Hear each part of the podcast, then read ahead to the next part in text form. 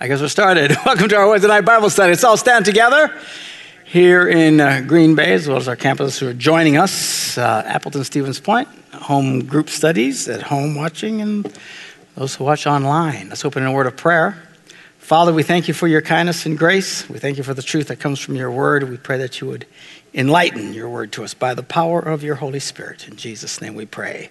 Amen. You may be seated and I think they pass an offering bucket here in Green Bay. Uh, welcome and Merry Christmas. Hope you're having a good Christmas. If you're not, you're not alone. It's not, not always the most merriest time of the year for some people, but that's okay. Good or bad, easy or hard, we belong to Jesus. All right, so we are in the book of Acts. We uh, give you a little recap, mini recap here the uh, gospel. Jesus uh, goes into heaven. They start preaching the gospel in Jerusalem. They start going around. They start getting up into Samaria, preaching around there, but they're kind of hanging around here pretty much. Oops, sorry, just around here. Uh, then persecution comes. They start spreading out all over the place. Persecution is coming primarily from a guy named Saul, uh, who's from Tarsus up here. Uh, the church spreads out all over the place. He's persecuting them. He wants to go to Damascus to persecute the Christians there. On the way there, it's implied that it's pretty close to being there. Uh, he gets knocked down. Jesus reveals himself to him. He has this dramatic conversion experience. And uh, Saul eventually becomes Paul, the apostle who's preaching the gospel, winds up in Antioch.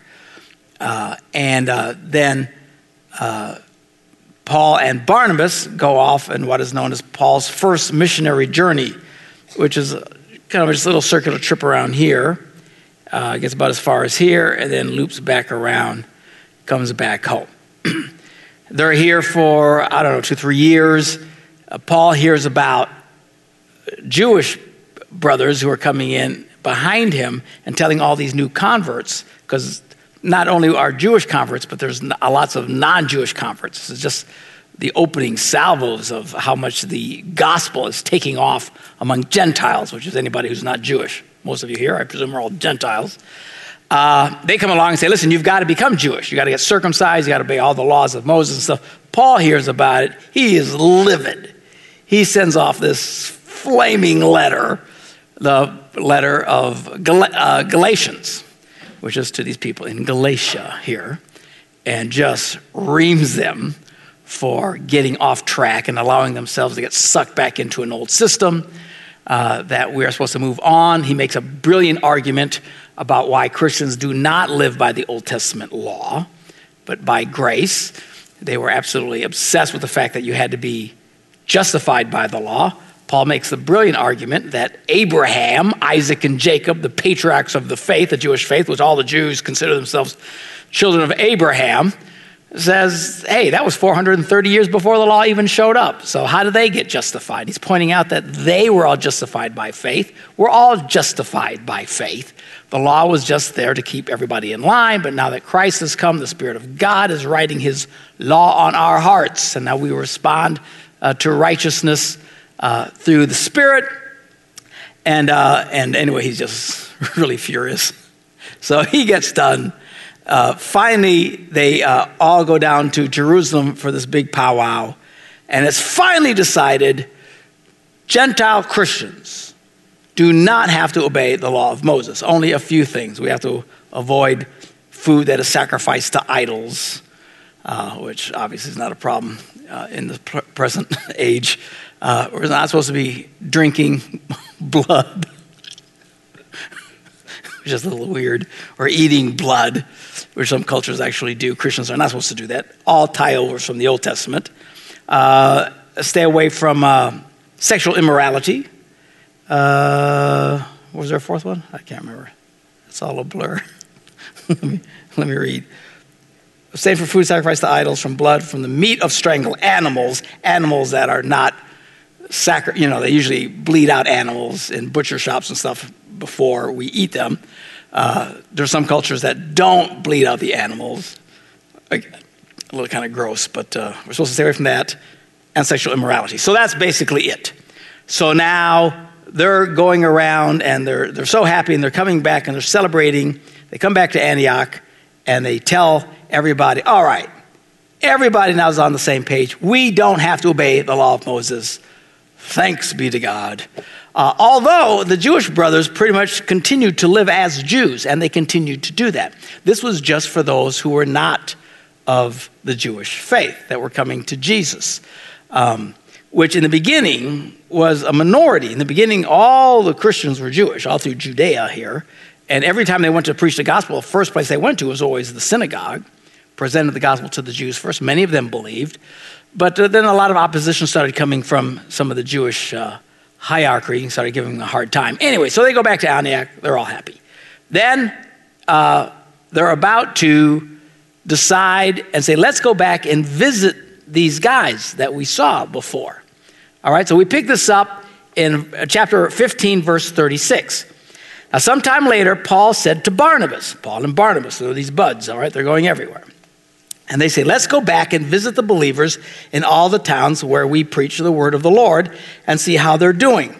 Now, what's of real interest to this, particularly to people who are, I call them hyper spiritual.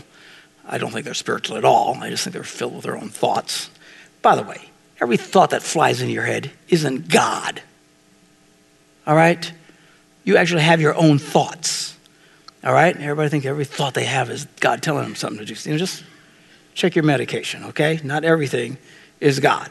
Uh, and we don't have to wait until God tells us to do something before we do something, which is really highly irritating to me. The millions of Christians that sit around and don't do anything with their lives because they're waiting for God to tell them what to do.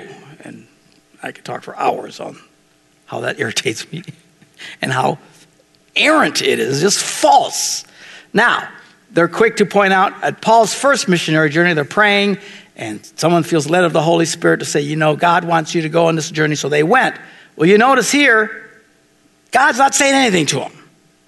And they just decide, Let's go back. You don't have to wait for God to tell you what to do. We're supposed to look at what to do and do it. All right? Look at what's obvious before. You don't need a revelation to decide whether or not you're going to volunteer to change poopy diapers on Sunday morning or be a usher or serve in any different area. You don't need a revelation. Just if you have the opportunity, you know you can do it. There, someone's asking you to do it, do it. You don't need a revelation. Don't none of this nonsense of well, I'm just waiting for the Lord to tell me what to do. You're going to find yourself in big trouble someday if you don't stop such crazy thinking. The good news is we have very little of that thinking around here because I always talk about it. I can't stand it. drives me nuts. So we, we, just we see the opportunities before us. We make thoughts and, and we we go forward. And God, you know, opens and closes doors. He has all kinds of ways of uh, uh, guiding and leading us which I'll talk a little bit more in just a minute here. So, anyway, no revelation, just they say, man, let's go back and visit everybody. Seems like a reasonable thing to do. It's been a couple of years, three years, whatever. Let's go back, visit these brothers, and encourage them in their faith. So, Barnabas wanted to take John. You remember John, who's also called Mark. We call him John Mark, so we all know who the heck we're talking about. This is back in, uh, you don't have to find it up on the screen here, but uh, this is back in Acts. Uh, where is it? I don't know where it is. They're going along, John and uh, on the first missionary journey. At some point, it says, uh, here it is, chapter 13, verse 13. Uh, from Paphos, Paul and his companions sailed to Perga and Pamphylia, where John left them and returned to Jerusalem. Sounds like, oh, I got to go back, check my mail. You know, I mean, it's, it's not a big deal. Well, then we find out later that it was a big deal. He didn't just leave them, he deserted them. So, Barnabas wanted to take John, also called Mark, with him, but Paul didn't think it was wise to take him because he had deserted them in Pamphylia and, not had, and had not continued with them in the work. Well, now that's a little bit different. And I have to tell you, this happens a lot in biblical writing. I don't know if it's the writing style of thousands of years ago. The Old Testament has a lot of this where something happens and you got to keep reading to find out really what happened. They'll write in a way like, this thing happened. Oh, okay, it happened. Then later, oh, and then they give all sorts of details of what had happened that they told you in the first place. Again, especially in the Old Testament, but even here we see it. Here's the thing John goes back to wherever, Jerusalem, and then we find out later that, oh, what actually happened was, it just is, I don't know, it seems to happen a lot. Whereas, I suppose if I was smarter, I'd know the answers to these things. I don't know. It's just, maybe it's a cultural thing. I don't know. I have no idea. Usually, in our way of communicating, we would say somebody did something and why they did it right up front. If we were writing the story, we'd say, of course, we give more detail. John you know, he missed his mom and he wanted to go back. And they said, You really shouldn't go back. But he went back anyway. And it kind of irritated Paul. And he went back and, you know, boom, then everything would make sense to us, right? That's kind of the way we talk. They don't write this way. Anyway, so apparently, John missed his mom. I don't know why he left. All we know is he dumped him and took off. Well, it kind of irritated Paul. Paul didn't like that. And, uh, by now, apparently they'd all huggy kissy by then, and, and John Mark's back with them. And even here, we don't know why he left them. Uh, just that Paul's really ticked about it. He's back in the fold, he's there. Barnabas says, Let's go, man. Yeah, I'm all for it. And uh, let, us take John with us again. And Paul says, No, I don't want to take him because he's a squirrel and he dumped us before. And I don't want to take him. Uh, so the verse 39, check this out. They had such a sharp disagreement that they parted company. Barnabas took Mark and sailed for Cyprus. And then Paul took Silas and left. So apparently they have this big falling out. Now, they don't hate each other. You can't hate people and be a follower of Jesus. You can, however, have people that really irritate the snot out of you. which is a relief to many right now, I'm sure, listening to me. Doesn't mean God, there's some people that just irritate you, right? Some of you, I do that to you. I don't know. You say at a distance. I just, it is what it is. Not everybody's all huggy and kissy with everybody. There are people you really like, there's people you kind of like, and there's people you really got to pray to get around because they really, they really just, you know, like on the, anyway. So, Paul and Barnabas have this big boo hoo, and they split company. We read later where Paul will refer to Barnabas and does not refer to him in a negative way, refers to him as an apostle and stuff like that. And I believe at some point Paul even eventually concedes to Mar- John Mark. Am I? Is that right? He at some point said, "Yeah, okay." In my 60s now. So anyway, uh, so even Paul, at some point, we'll see it when we get to that letter. Uh, later in his life, said, oh, "Okay," and send John Mark. He's okay, you know. So, so they all make peace at some point. Again, they're not hating each other. You can't hate people, but at sometimes there's something you just can't live with some people. You can't get along with some people. Sometimes, even in a church situation, and churches, you know, we we tried. It used to be churches really held tightly on people and just if you left our church you're going to hell. You know that kind of mentality. And right? Oh, man anybody raised in that kind of environment? These geezers here i don't know apparently nobody else. There's some few of you. Yeah yeah. You left that church. It was ah, ah they're going to hell and now you're doomed for eternity. And you know it's like whoa relax. You're not doomed for eternity. If you leave this church you're not doomed for eternity. You are however deprived of my smiling face on a regular basis. But so, I mean, at some point, you just, you just can't take it anymore. And people leave. Some of you have left other churches and come here. We love that when that happens. That's God. That's the will of God there, right? When you leave, that's not God. I don't know what happened there. So, and even then, we know somebody left. Why? Because we ticked them off or something, and it is what it is. You know, we uh, we've often considered a celebration church to be a feeder church to many of the other congregations in town. Which people feel come to church, they get excited, they love it here. I tick them off, then they leave, and the other churches are so happy to see them. You know, so they kind of, we feed them along the way. We're trying to do a better job of that. I'm trying not to irritate as many people. I'm trying.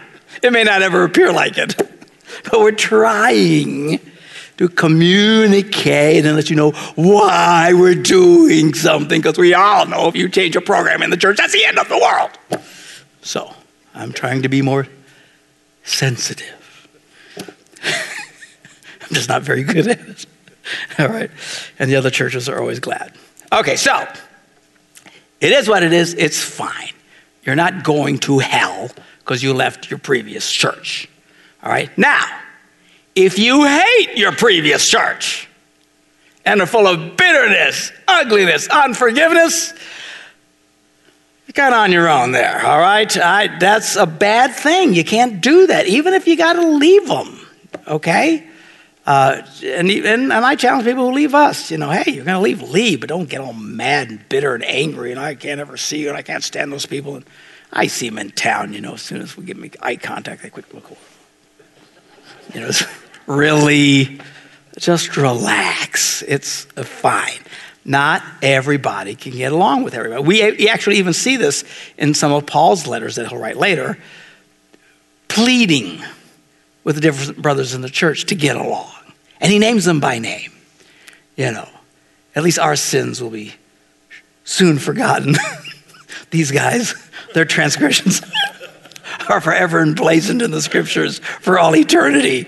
Yeah, that's me. That's me. And when we see him in heaven, I know, I know. He irritated me. I couldn't stand him. He was such a jerk.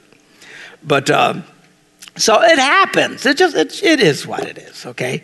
Uh, so I'm not encouraging you to dismiss people. I'm just saying it happens and it can be appropriate, and you don't have to get all nasty about it. So, Barnabas took Mark and sails for Cyprus. So he starts out on the path they originally took. Um, Paul, well, I'm not going your path, I'm going my own path. so Paul goes this way. And he takes this new guy that we learned about from that big powwow they had in Jerusalem. When they went back, they sent a guy along with him named Silas. So up until this point, you've always you'll hear Paul and Barnabas, Paul and Barnabas, Paul and Barnabas. From here on, you don't hear Paul and Barnabas anymore. From here now, it's always Paul and Silas. And uh, some of the old gospel songs we'll talk about either Paul and Barnabas or Paul and Silas. So this is why they don't they're not working together anymore. So Paul chooses Silas and he leaves. Commended by the believers to the grace of the Lord, which I think is kind of interesting. I mean, was Barnabas not commended to the work of the Lord? You have to understand, Luke uh, is, is, uh, follows Paul all the way through. In fact, Luke joins Paul in a little bit. And I'll show you how we can tell that he joined, even though he doesn't say it, but uh, you'll, you'll see how we know that he did. Uh, so, anyway, Barnabas sets off down here. Uh, church history, again, speaks very highly of Barnabas, always does. Uh, he was never considered in the early church as some kind of reprobate or something. He was highly esteemed. Uh, he has his own epistle called the, I think it's the Epistle of Barnabas. Do you ever read that? I tried reading it. It's just like, uh, anyway, so. But uh, uh, so they, they, they highly respected him. And it's interesting, according to church history, this is where Barnabas dies. Now, not on this trip. So apparently he's here and he goes back and he eventually, you know, obviously he's a guy who keeps going back and he's well received by the brothers. At some point, according to church history, he comes back to the island of Cyprus and that's where he's martyred. At some point, somebody gets ticked off about something, they kill him. So, uh, so anyway, that's where he goes. And then Paul, uh, you know, they, they did the easy way before taking a boat. Uh, now they're walking. So he takes uh, Silas and says he goes through Syria and Cilicia, strengthening the churches. So he's coming up here. Uh, this still is part of Syria. So there, and this is Cilicia here. Oh, says here, but all this in here. So he goes over here to his, doesn't mention it, but his hometown of Tarsus. Uh, so anyway, Paul, in the verse, next verse, chapter 16, verse 1, Paul came to Derbe and to Lystra, where uh, a disciple named Timothy lived, whose mother was Jewish and a believer, but whose father was a Greek. Uh, and it never mentions the father ever being a believer, as far as I can tell. So here we have a, a, a devout Christian woman who is Jewish. Remember, Paul had preached the gospel here in Derbe, in Lystra. And he said he comes to this lady and their family and whatever who are believers. Undoubtedly, they became believers the first time he went around there. Okay, so he comes and he meets this lady. She's a very devout. Uh, Paul meets Timothy, really likes Timothy. He becomes a major player in church history.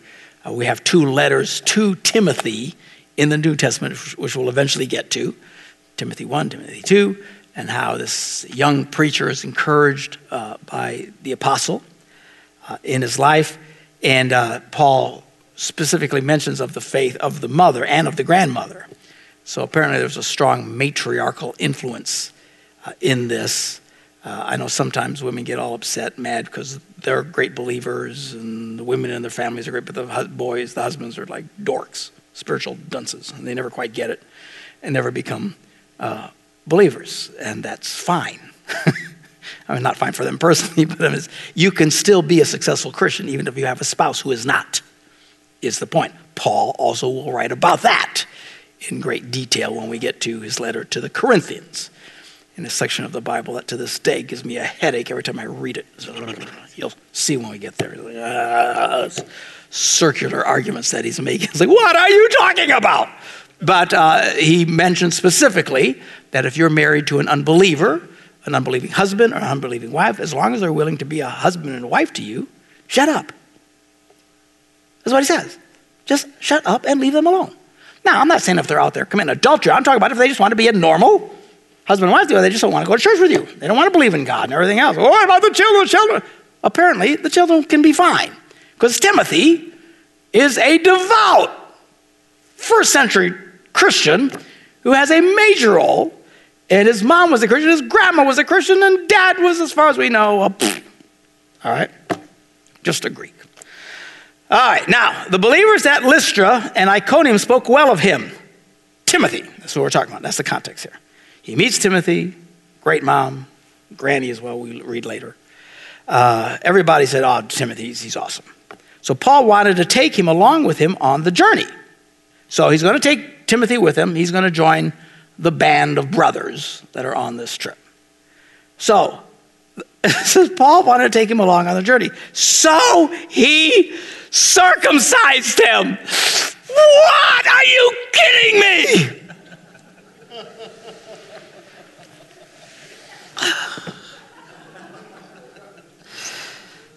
Now, you've been studying with me, right?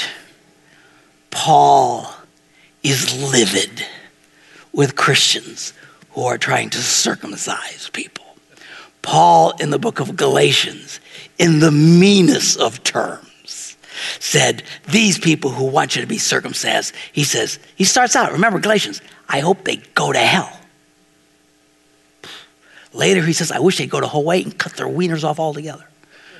You remember this, right? I'm not making this up. He was like, My brother's mad. And he goes down to Jerusalem says, We don't have to do this anymore. And they prevail. And finally, finally, it's settled. And the first thing he does is circumcise somebody. It's like, oh. Okay, now.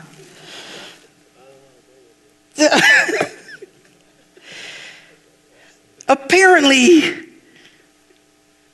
they're all a little crazy. I don't know. It's like, let's look at why he probably did this.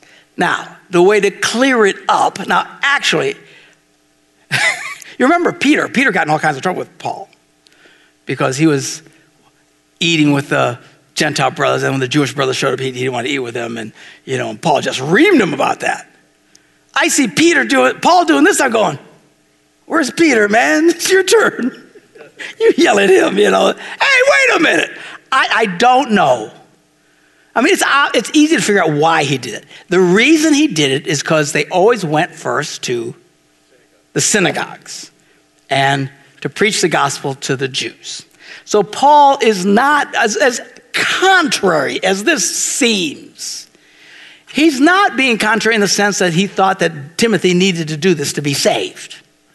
He wasn't saying that. He's saying, listen, we got to go work with Jews.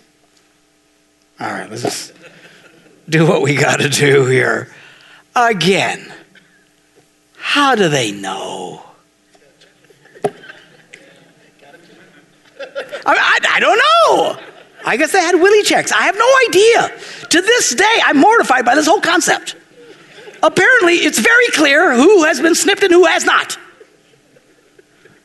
I can say with great joy, I have no idea who has and who has not. I don't want to know. I don't ever want to know. I want to go to my grave and never, ever, ever know what your willie status is. Apparently, do you know why? I don't know. They checked. They literally checked. That's what Pastor Joe goes, they checked. Who'd like to have that job? You, you think you got a second job because we asked you to change diapers. You know, I to be an ushers. You know, I'd like to be the Willie inspector. It's my turn this month. I got to check, check the Willies. I don't know. Somebody checked. Anyway, I don't. what? New ministry. New ministry at Celebration Church. Willie Inspector. Oh, Lord. It's just too much to comprehend. So I, I just, I read, I read this and I go, seriously, after everything they have just been through and all this intensity, and we don't have to do this. First thing he does, finds Timothy and he circumcises him. We know why. Is because he went to the Jews and apparently they checked. And if you didn't pass the test, you weren't allowed to come into the synagogue, right? Yeah, they were very particular. oh, Lord Jesus. Just, you know, we think we're weird. Man, oh, man. Anyway, I, I, I read this and I'm just. Paul wanted to take him along on the journey, so he circumcised him because of the Jews who lived in that area and for all and they all knew his father was a Greek, and everybody knew. And look, I, I probably would have challenged him on it and probably would have dropped dead or something. but even in the context here, he's doing it to appease people. Is he not? Is this not what he yelled at them about in Galatia? What do I know? I'm from Green Bay. I don't know nothing. All right, anyway, that's what he does. As they traveled from town to town, they delivered the decisions reached by the apostles. And what decision was that? That you don't have to circumcise people. Look at Timothy. How much he, he's. I'll catch up. I'm, I'm right behind you. Good Lord. So, you know, there's stuff they do in the Bible, and I just go, I don't know. I don't understand. Wait till we get to Corinthians. That gives me a headache. It's like, what are you talking about? So I don't know. You know, I don't know. I don't know. I, it just. Verse 5. So the churches were strengthened in their faith and grew daily in numbers. All right, now Paul and his companions traveled throughout the region of Phrygia and Galatia, having been kept by the Holy Spirit from preaching the word in the province of Asia. So, uh, they're out here and they're preaching around in here. They had intended to go this way. All right? They'd come back, they revisited the, the churches here, They say, but wait, they didn't go to all these other churches. Well, apparently that must have been Barnabas's. They literally must have split it up. All right, you, you, you catch these guys down here, we'll catch these guys up here. So after they'd gone through and encouraged everybody and delivered the message, they don't have to, and he did, I don't know. So they said, okay, let's go into Asia. We'll preach the gospel in Asia. Hallelujah. Again, they don't need a revelation to go do it. You see opportunities before them, and you just go do it. But the Spirit of God said, don't do it. Ah, now that's interesting.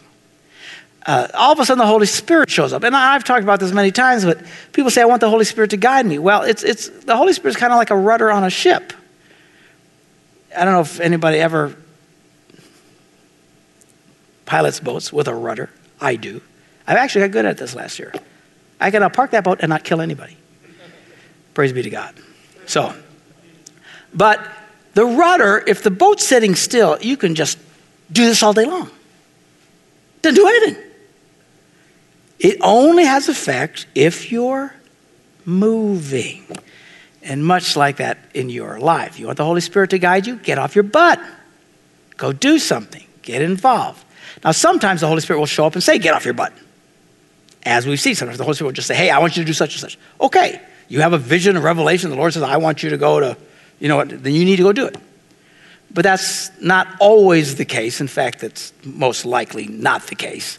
Uh, what's more likely is what we're seeing here. And it doesn't take long as a Christian, as you're moving out and you thinking, you know, it'd be a good idea if we do such and such, and man, and you just, something goes off inside. And I don't feel comfortable about this. Uh, you'll hear Christians say, you know, I was going to do such and such, but I don't have a peace about it. Uh, I think that is over exaggerated, overplayed personally, but what they're trying to say is, you know, something's wrong. It's not that you don't feel at peace, that there's, there's a, a disturbance in the force. Jesus, he's a common phrase from the movies coming out again.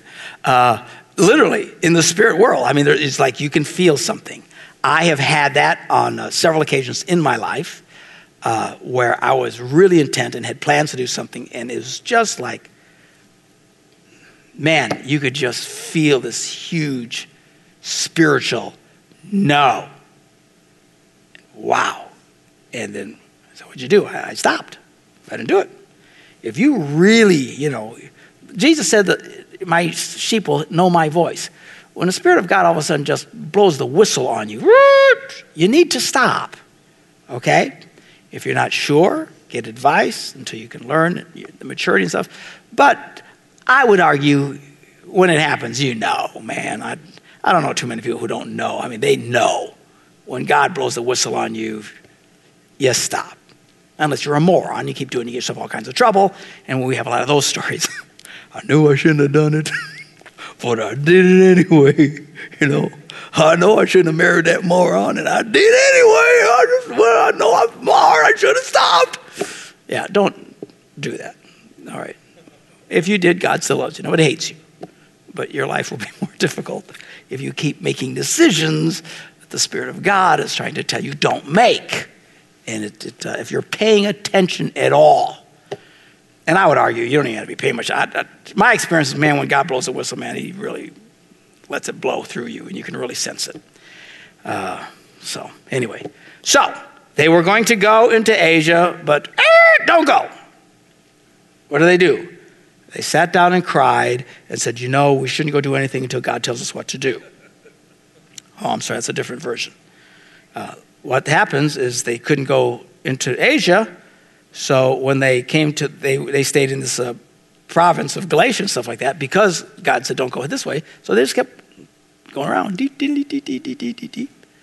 They're going merrily uh, on their way. Uh, then when they came to the border of Mysia, now, where, where's Mysia? This is supposed to be like way over here somewhere. Yeah. Where is it? Here? Somewhere up in here. I don't know. This map doesn't have it. But it's up here anyway. They were supposed to go that way, and they were going to go into the Mysia. Where's Mysia? Somebody erased Mysia. I don't know. They didn't put it on there. But uh, uh, so what does it say here? They came to the border of Mysia, and they tried to enter Bithynia. Is that on there? Here's Bithynia. Good grief. The snake had bit me. The other maps I saw was all here. So the idea is they were going to, you know, they were going to go this way. Uh, then they decided to go this way, and there again, when they came to the border, actually, it actually happens up here. The Spirit of God told them no. So if he came from the south, and the Spirit of God says don't go east, and the Spirit of God says don't go north, what do you do? There's only one place left to go. So they kept going west. All right? So, uh, so they passed by Mysia and went down to Troas, which is here now. There we can find that. So they're coming out. We're going to go this way. No. So they stay here. They're going, now we're going to go up here. That sounds like a good idea. No, we can't go. Something's wrong. Let's not go. So they kept going and they wound up at, at Troas. When they're at Troas, verse 9, during the night, Paul had a vision of a man of Macedonia standing and begging him, Come over to Macedonia and help us. Now, the Holy Spirit comes up and gives them a revelation of clearly what they're supposed to do. Again, the Spirit of God being very active as the boat is moving. All right? So Macedonia is over here. All right? This is all Macedonia over here. So they're here. Maybe he's thinking about going back down looping around here. He has this, and a lot of times that's when, uh, you know, the Spirit of God will show up to get your attention uh, when you're about to do something that you're not supposed to do. And uh, so, Spirit of God, I only assume they were planning on this way, and also this, they have this vision of coming over here. So they decided to go over there. All right, so after Paul had seen the vision, what's the next word? We. What just changed? See, look at verse 7. When they came to the border of Mysia, they tried to enter. All right. Now, when we get to verse 10, after Paul had seen the vision, we got ready. So, guess who joins them? Luke. Apparently, Luke, who wrote the Gospel of Luke and is the guy writing the book of Acts, was living here. So they come along, and now all of a sudden it changes from they, they, they, they, they to we. And, uh, and it starts giving, we start getting more detail in his writing because now he's an eyewitness to what's going on. So whereas a lot of this other stuff is kind of just, you know, that I, I fill in the blanks my own creative way. Well, now he gets much more uh, detailed. Although at some point we'll find out uh, he gets left behind and they go without him, and then he hooks up with them again and continues the journey. And parts of it are stunningly detailed. Uh, for example, when he has the big shipwreck, you know, without him being there, he would have said, Paul went on such and such and had a shipwreck, but he survived. That's all you would have gotten out of it. What we get now when Luke joins is this incredible play by play of what happens. He's on the boat, he's describing what it's like, he's describing the wind blowing, he's describing how they're measuring, you know, uh, how deep it is. How I mean, it's, it's really fun when we get to it. It really makes good. Now we're talking really some entertaining writing in terms of historical detail. You, don't, you generally don't find detail like this in the scriptures because a lot of these people weren't eyewitnesses to what's going on. Luke when he does, it gets really clear. So, okay, so now Luke joins with them. So, they seen the vision. We got ready at once to leave for Macedonia, concluding that God had called us to preach the gospel to them. Why?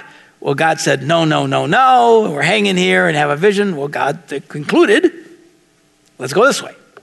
Uh, even then, it's a bit of a step of faith. Isn't that interesting? I know everybody wants absolute clarity. I need to know absolutely clearly that what I'm about to do is God's will and I, I'm not going to make a mistake. Well, you do that, you're just going to freeze and you're not going to do anything. All right? Just, I don't know of any time in my life that has been the case.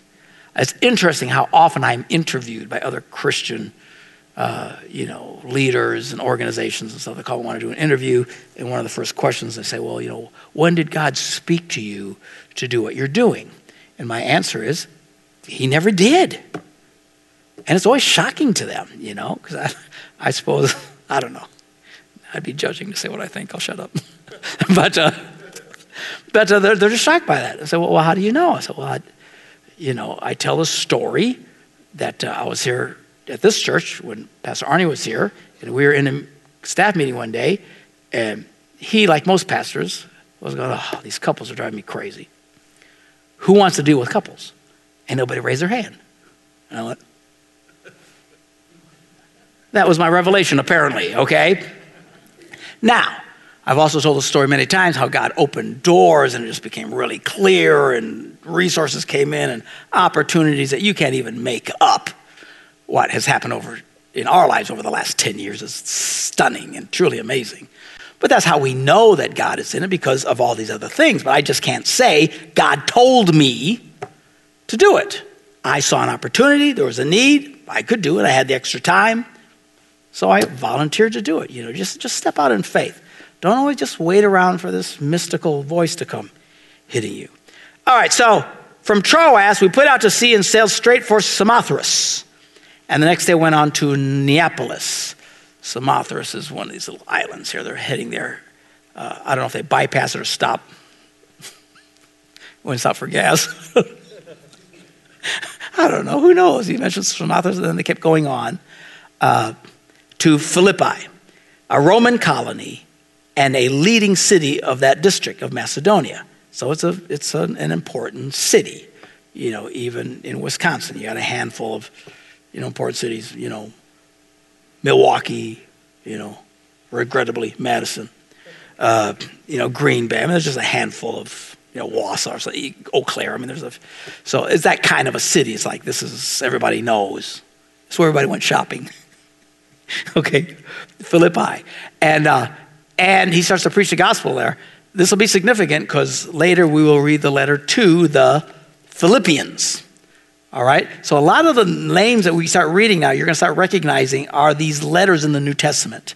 The letter to the Ephesians, you know, uh, the letter to the Corinthians, the letter to the Thessalonians, the letter to the Philippians, all these things. Of course, Timothy, who's along on this trip. This is where we get the Bible that's in your hand or, you know, at home or whatever you do uh, on your iPad. This is the scripture. This is the New Testament. These are the New Testament things. By the way, anybody know what country this is today? It's Turkey. Isn't that interesting? A country now that today is absolutely dominated by Muslims and stuff. At one point, this was the heartbeat, the center of Christendom. Uh, in fact, when we get to the book of Revelations, which will be the last book that we get to, and yes, I will actually go through it with you, uh, you know, a lot of the letters, I think all the letters are to all these churches that are in Turkey, uh, which is really interesting. So, um, all right, anyway, so they go off and they go to uh, Philippi. So now they're in Philippi.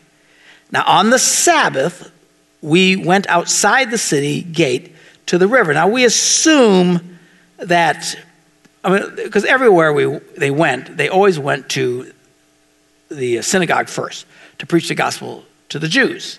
So Paul was very conscious of that all the time. And then that would open up our opportunities to speak to non Jews and stuff like this. So we assumed that he'd already done this, and maybe it's the afternoon, I don't know. But on the Sabbath, we went outside the city gate to the river where we expected to find a place of prayer. We just wanted to find a place to get alone and, and just pray.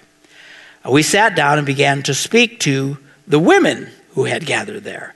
One of those listening was a woman from the city of Thyatira named Lydia, a dealer in purple cloths. That's what she did for a living.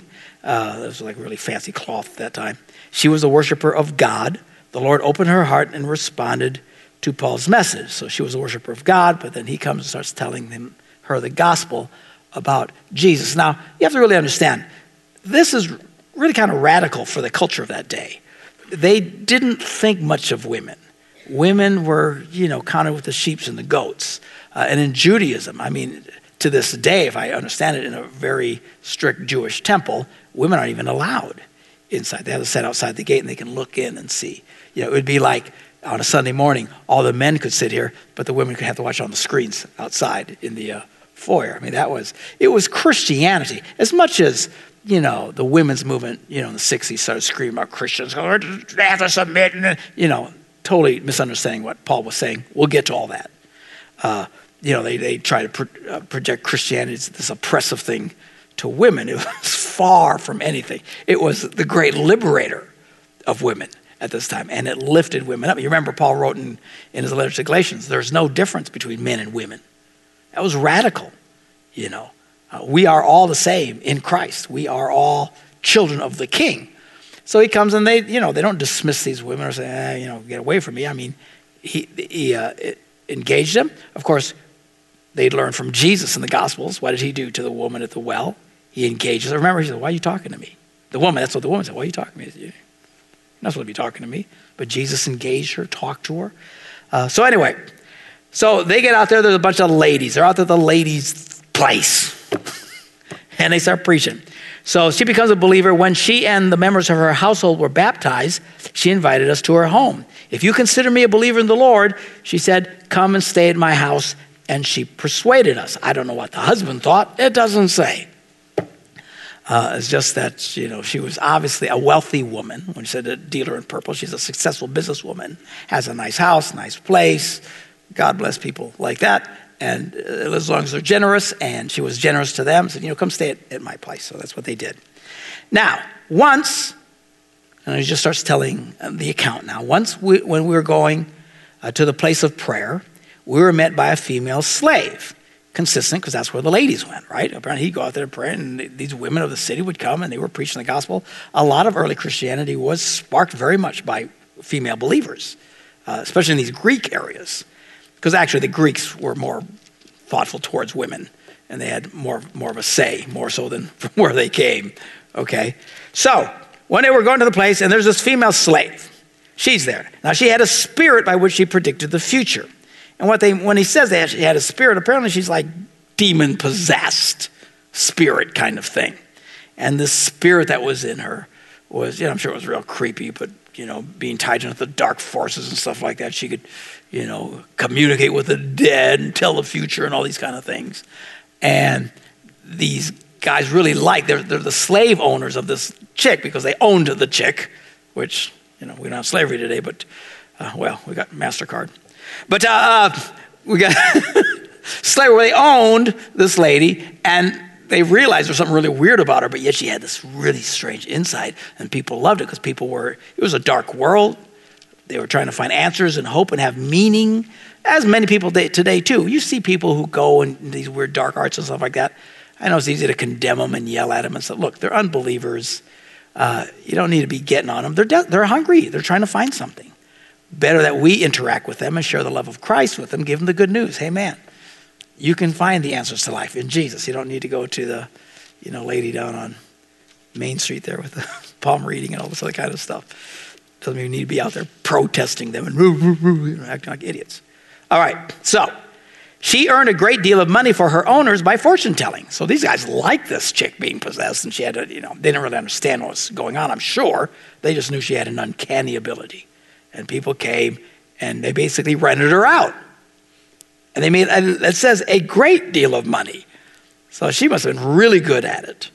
So she followed Paul and the rest of us, shouting, These men are servants of the Most High God who are telling you the way to be saved. Now, is what she's saying true? Yes, they were servants of the Most High God. Were they telling them how to get saved? Of course they were. Uh, it says she kept this up for many days, and finally Paul became so annoyed. Okay, wait a minute.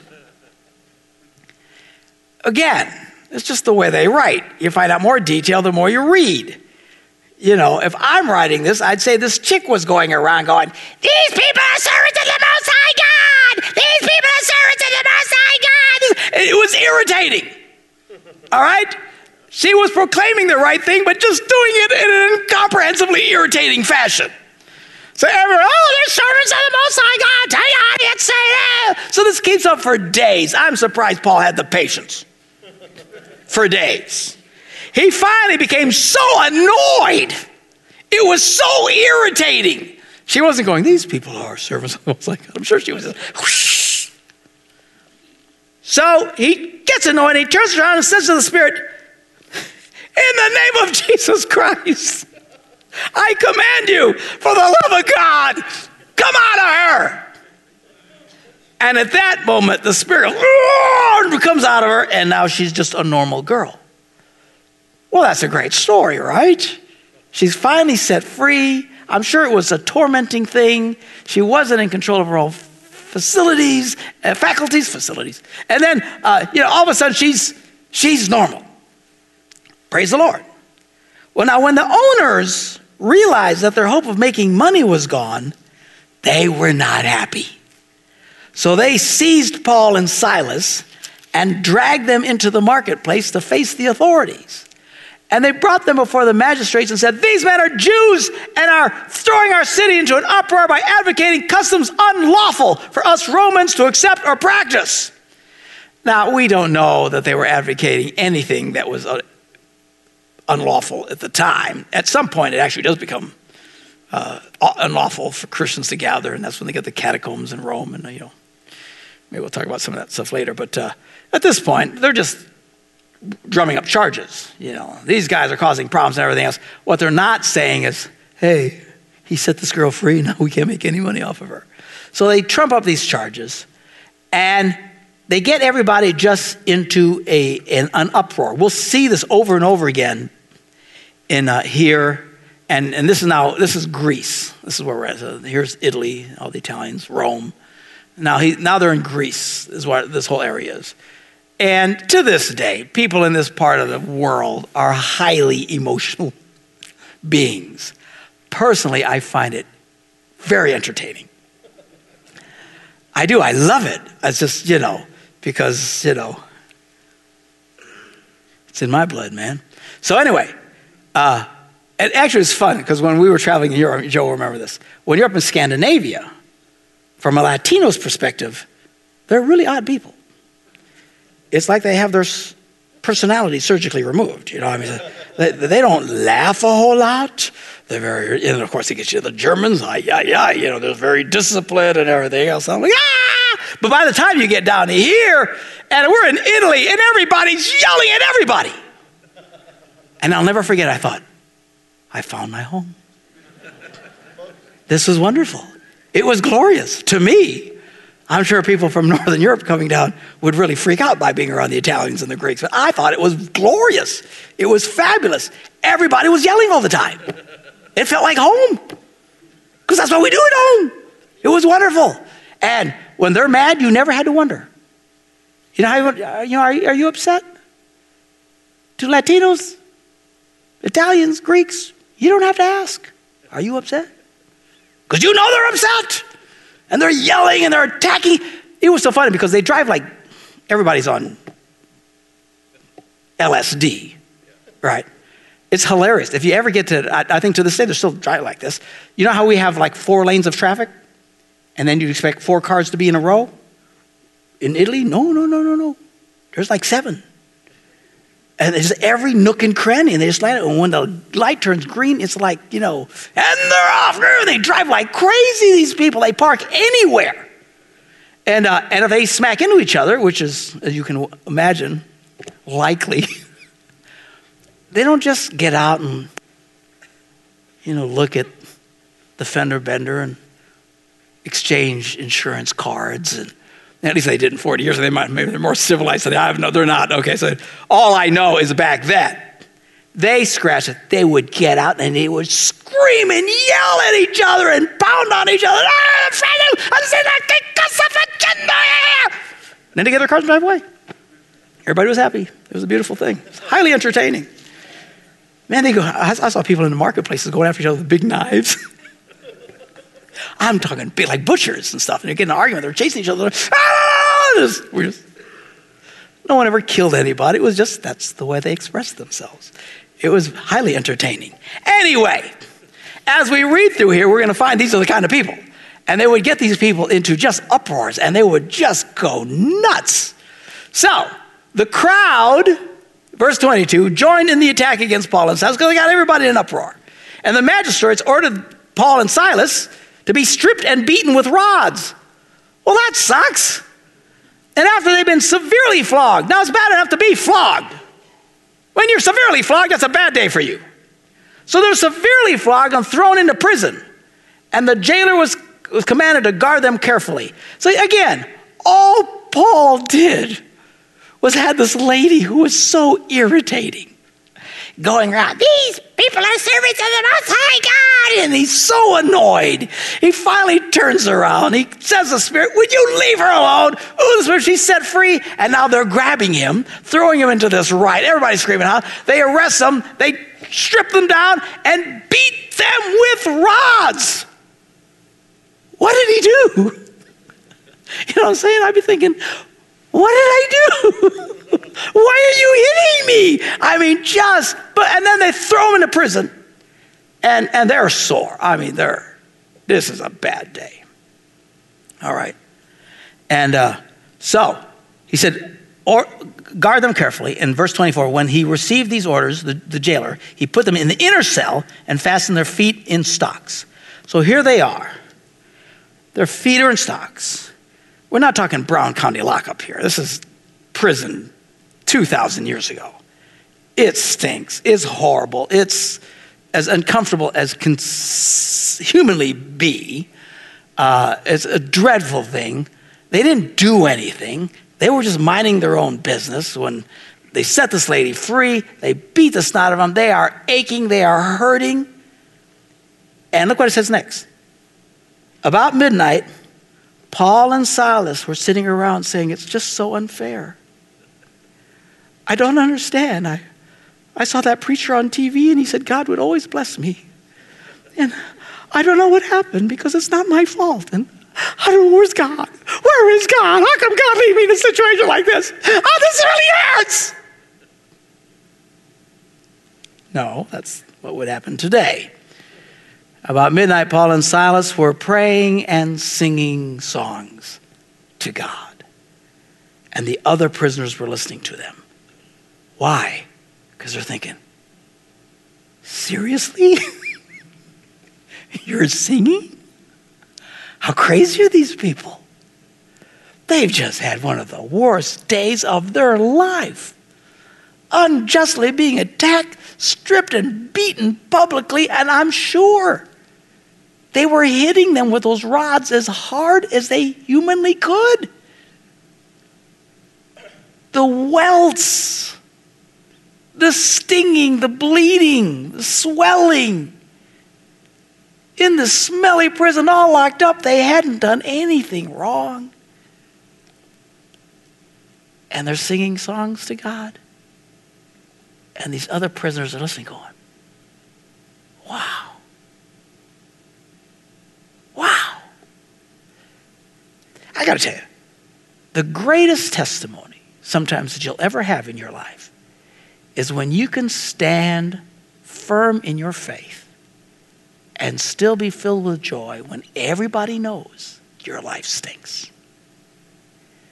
And I know we all hate it when our life stinks.